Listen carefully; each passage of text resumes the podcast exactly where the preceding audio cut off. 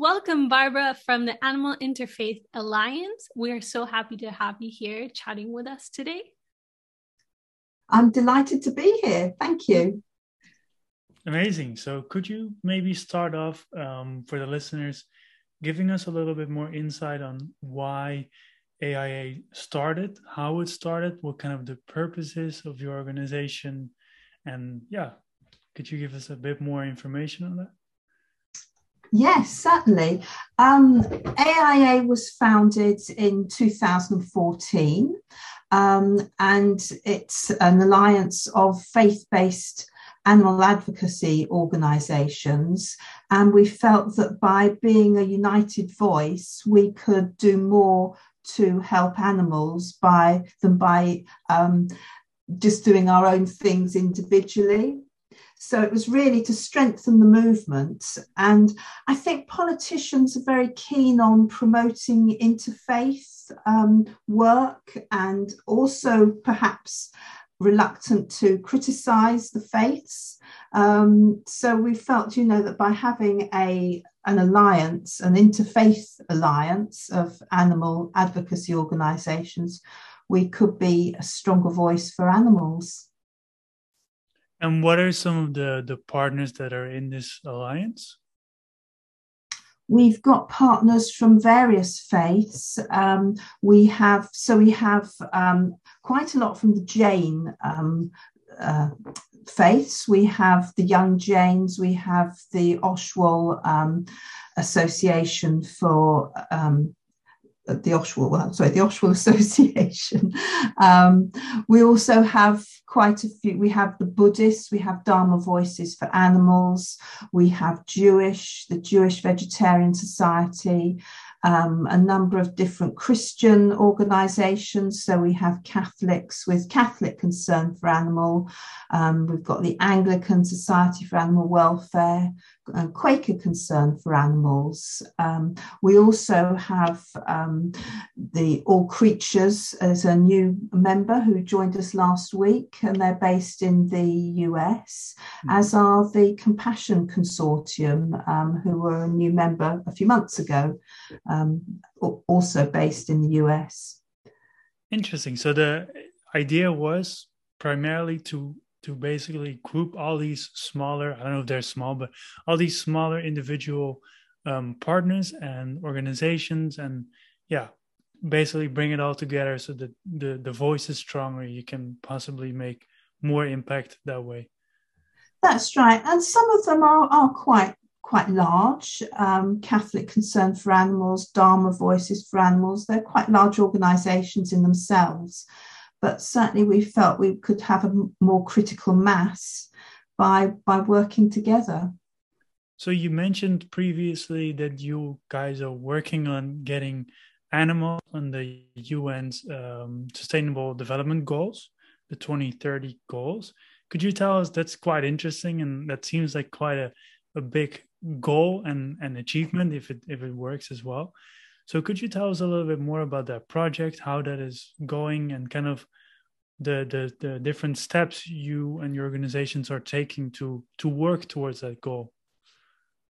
Yes, certainly. Um, I mean, we feel that with animal welfare, if you have a top down approach, um, so if you can get animals recognized right at the very top, um, whether that's in sort of politics within faith organizations, then that should filter down. Um, so that's really why we want to get animals on the agenda of the United Nations. Um, we wanted two things. Firstly, was to have a convention on animal protection. Uh, at the United Nations, like you have a convention on, on women's rights and a convention on the rights of the child. There's nothing there yet for, for animals. Um, but also, as you say, the Sustainable Development Goals.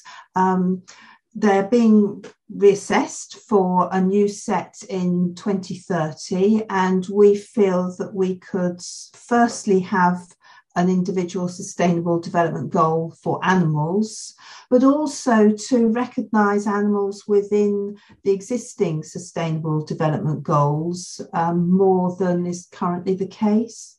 Interesting. So, speaking of all these projects, you're doing probably quite a lot of them and have done quite a lot of them since you you started. What are some for you personally perhaps what are some of the projects that you can remember that you're most proud of maybe? Oh, goodness. Um, I think probably the one we're most proud of is our education project, um, which we've recently completed. It's taken quite a long time to put it together, but it's basically um, to provide curriculum materials for the religious education um, curriculum in schools, starting with the United Kingdom, but hopefully also going beyond that. Um, so basically, it does two things. It recognizes veganism as an ethical um, philosophy and belief. Um, and that's you know something we should be teaching in RE because RE is trying to have more of a worldview approach. So it's not just about faiths; it's about worldviews and ethical veganism is classed as a worldview um, and is protected under European law and um, in the UK, the Equality Act 2010. Um, and humanism is taught in RE, um, religious education, as a philosophical belief. And so we can see no reason why ethical veganism shouldn't be taught as well. So there's that side of it, but there's also the um, focus on compassion for animals and extending the golden rule um, to include all animals. So, you know, don't do to others what you wouldn't want done to yourself. Um, you know, we don't feel that that is just about humans, it's about all sentient beings. And if you look at the texts of many of the, the faiths, that's already there. Many of the faiths are already very concerned about animals and did include them in their um, circle of compassion.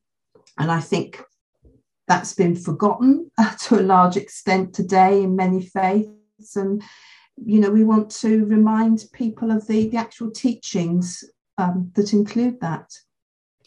And as, as you were saying this, and when you shared this, this initiative, uh, veganism in education, it's such a unique take on exposing veganism because it tends to have a negative connotation in the media veganism. Some people still react very closed off to it. And i think this approach you guys are taking um, through religion where it's not uh, showing people harsh images of animals in farms or or the health benefits, you guys are taking a completely different approach. And would you think that the key to to helping animals is is is this? Do you think how did you come up with this idea? I'm, I'm just curious.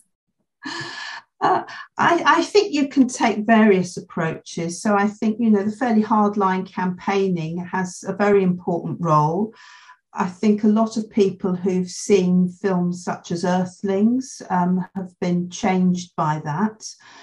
And I know there's some quite graphic images in films like that, um, Cowspiracy and other things. And I so I think that's very important and it has a role to play. But I don't think it's the only thing we can do. And like you say, certainly some people are put off. They don't want to see things like that. Um, and some people feel affronted, especially if you talk about their you know personal behaviors. So you're saying you know you're you're doing the wrong thing because you eat meat. Um, whereas many people haven't perhaps thought about it. They've always done it. They've been taught by their parents to do it.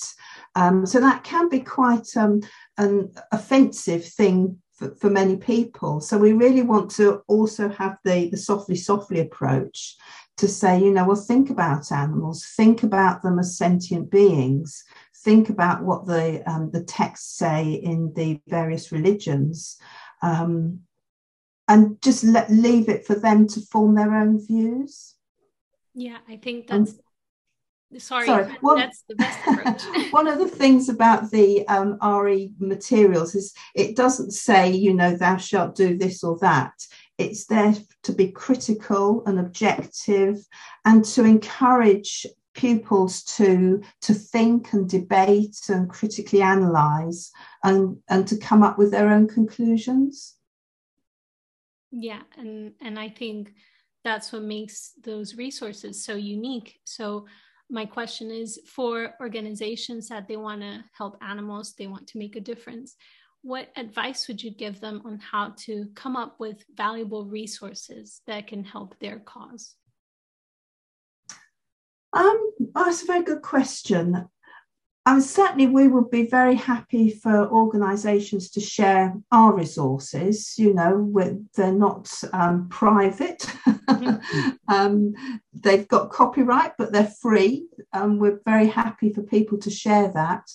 Um, but this is just the start in RE um, for our sister organisation veganism in education who, who we've been working on with this.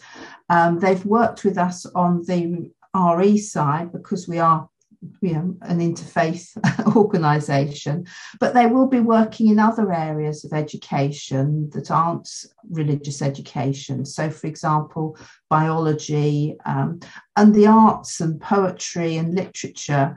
Um, so, a whole lot of areas where this kind of um, educational, uh, critical thinking approach to how we um, see our relationship with animals um, develop. And throughout your your time in the alliance, has have you experienced any pushback, any from from people that maybe come across your your um, resources, or yeah, has there anyone maybe said something that yeah that made you want to change a little bit how you did your your work? Um, nobody's made us want to change our work no. Um, and to be honest these uh, education materials are fairly new so we haven't had much pushback yet but when we are expecting it i mean i would expect there will be certain parents of children saying oh, we don't want our children to learn this and I, our argument would be well it's just a view and we're teaching your school's teaching a whole range of views and it's up to your child to make an informed decision. Um, and also because there are vegans in their classroom there will be you know many vegans around. People need to understand each other. It's not just about understanding the animals. It's understanding um, people of other faiths. So in RE, it's supposed to be pluralistic, so it teaches about faiths of all sorts to, to understand uh, class members and, and, people of society generally from different faiths, but also from different beliefs, um, such as humanism or ethical veganism.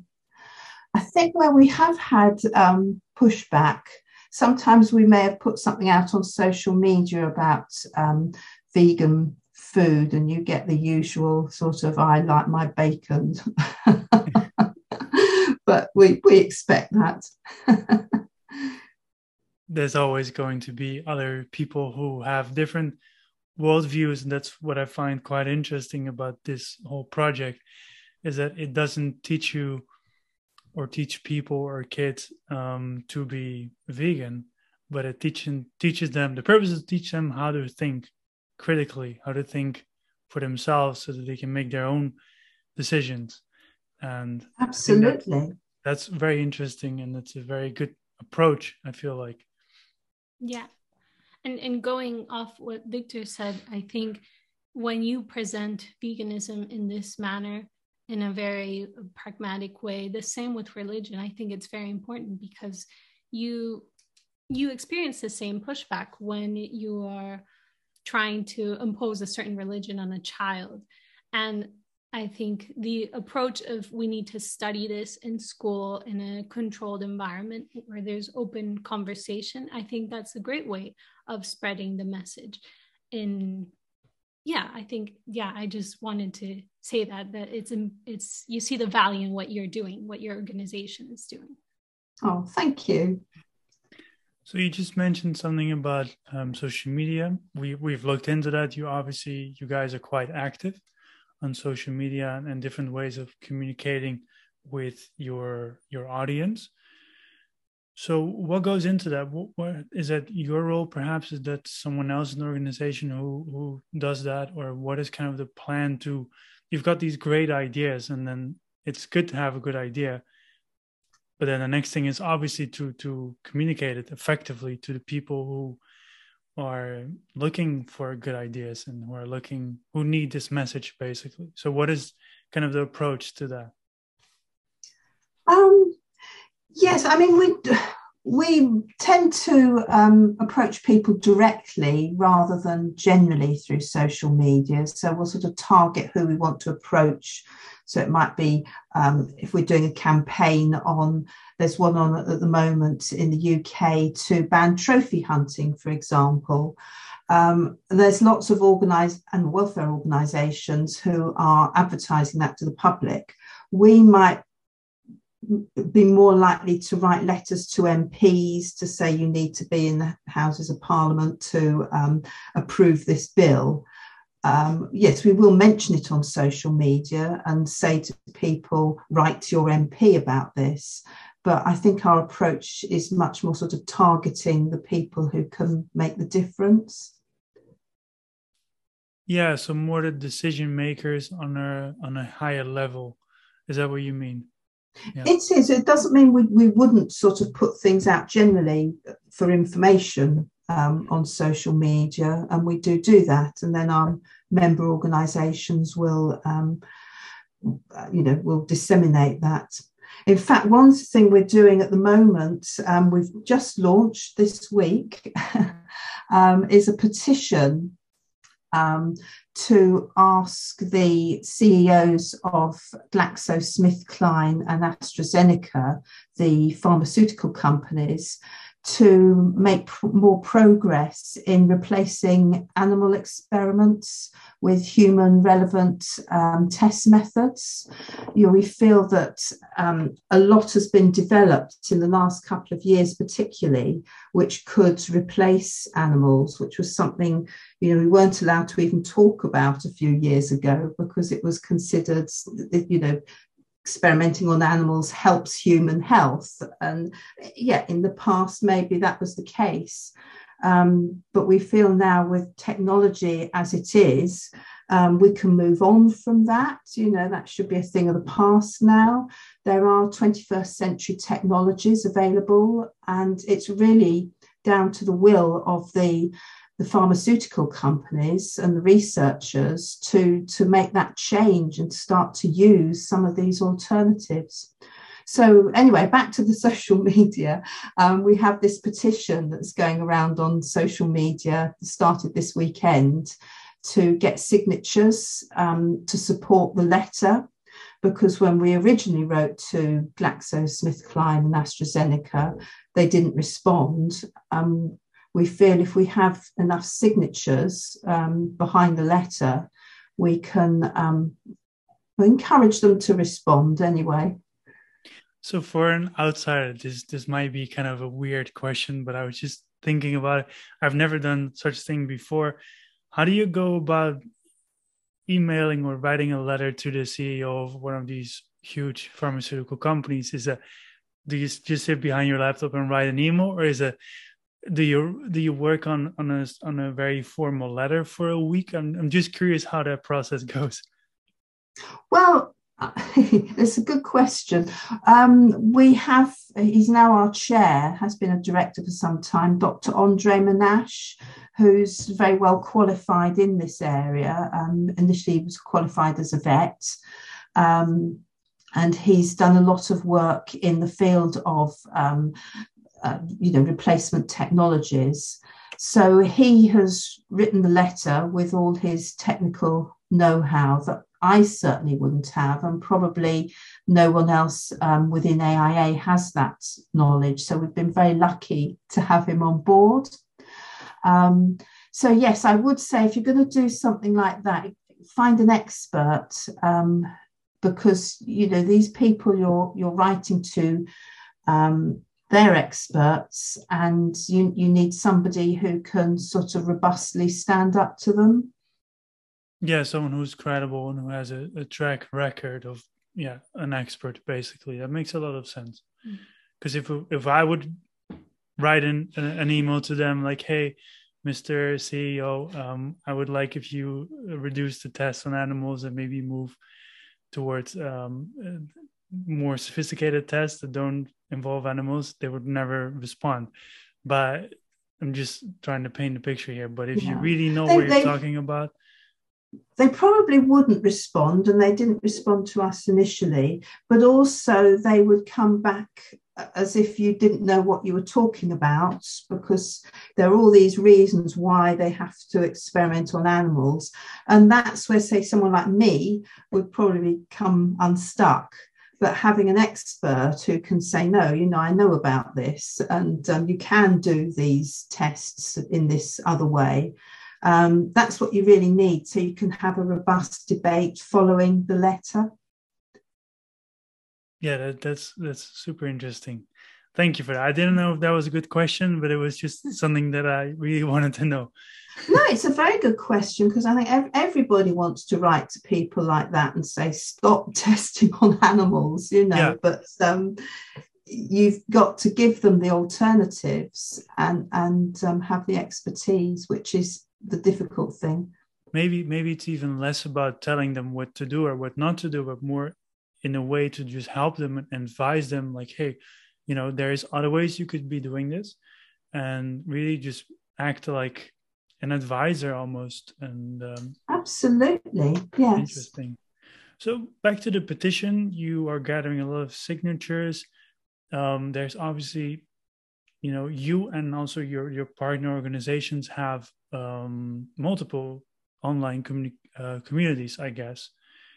How did you you and and again the partner um, organizations build up? What are some of the the keys to building a successful um, community online and that people actually follow you follow your cause and, and want to help? Um, i think starting by targeting the people who are interested um, i think by sharing and certainly one of the advantages of being an alliance is we can all share each other's posts and um, you know disseminate them further that way. Mm-hmm.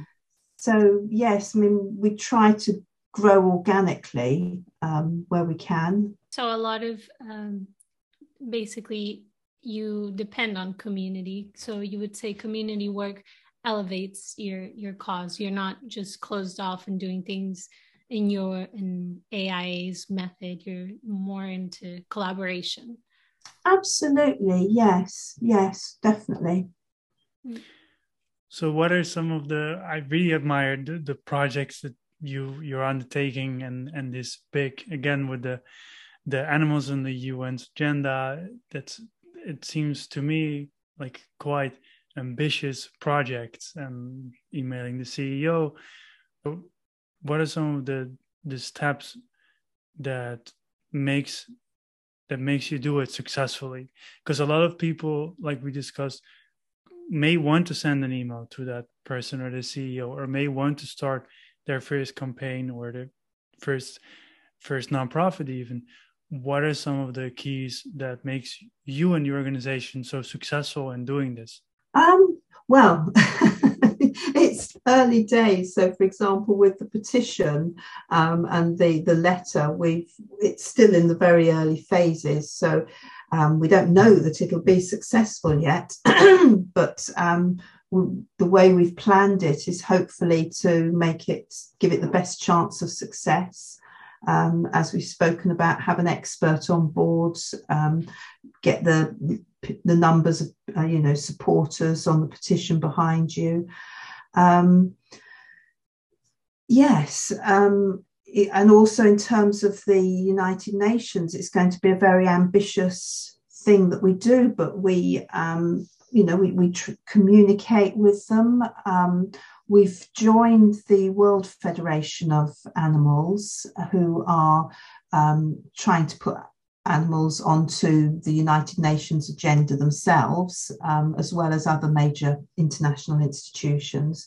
But we hope to, rather than replicate what they do, support them by going down the faith um, route. There's the um, uh, a Faith for Earth, which is part of the United Nations, um, part of the UNEP, um, the United Nations Environment Programme, and you know, we communicate with them and we try and work with them. We think they're very open-minded to animals and to, to focus on the things that are unique to us, i.e. the faith side. Um, so that's how we're we're hoping to do it. what are as a kind of a final question, but what are some of the things that you're now working on or one of some of the object uh, the objectives for the next maybe say five years or ten years? Like what is it gonna what are you gonna do in the future basically? What are the plans? Mm. a good question. Well we have a five year strategy from 2022 to 2026 um, which outlines eight major ambitions um, some of which we've we've discussed already. So, for example, getting animals on the agenda of the United Nations in terms of the UN Convention and the Sustainable Development Goals, and the um, replacement of animals in testing um, with alternatives or human relevant test methods. Um, we're also working on putting animals onto the agenda of the Parliament of the World Religions. Um, we want to see an end to factory farming. Um, we want to put animals on the agenda of ethical finance. So there, so for example, excuse me, I've had the flu a few weeks ago. Oh, really? Going back. Um, so there's a, there's a number of ethical investment organizations that will invest ethically in terms of the environment. So, for example, um, they won't invest in um, petroleum products, whatever. Um, but we think you can do more with animals. You know, investment or, um, organizations that don't invest in factory farming, for example, or who do invest in alternative meats. Um, there is one, the Vegan Climate Fund, um, which has been set up in the US, which looks very promising. And, you know, we'd like to see some more of those. Interesting. Thank you so much. Um, very last question where if people want to learn a little bit more about your organization what you do your upcoming projects where can people go where where can they find a bit more information Yes, good question. The website, I'd say, is the best place to start. Um, if you go to our website, which, well, if you Google Animal Interfaith Alliance, uh, you, you should find it. Um, you can, you know, follow us on social media as well. Um, and you could sign up for our newsletter. So, yes, all right. Well, thank you so much. It was lovely to speak with you and thank you for your time. And it was great to get some more insight in how everything works and what you're up to. And I think you're doing extremely uh, incredible work. And I, yeah. Yeah, unique approach, which yeah. we're excited oh, to see. Thank you. How you guys continue.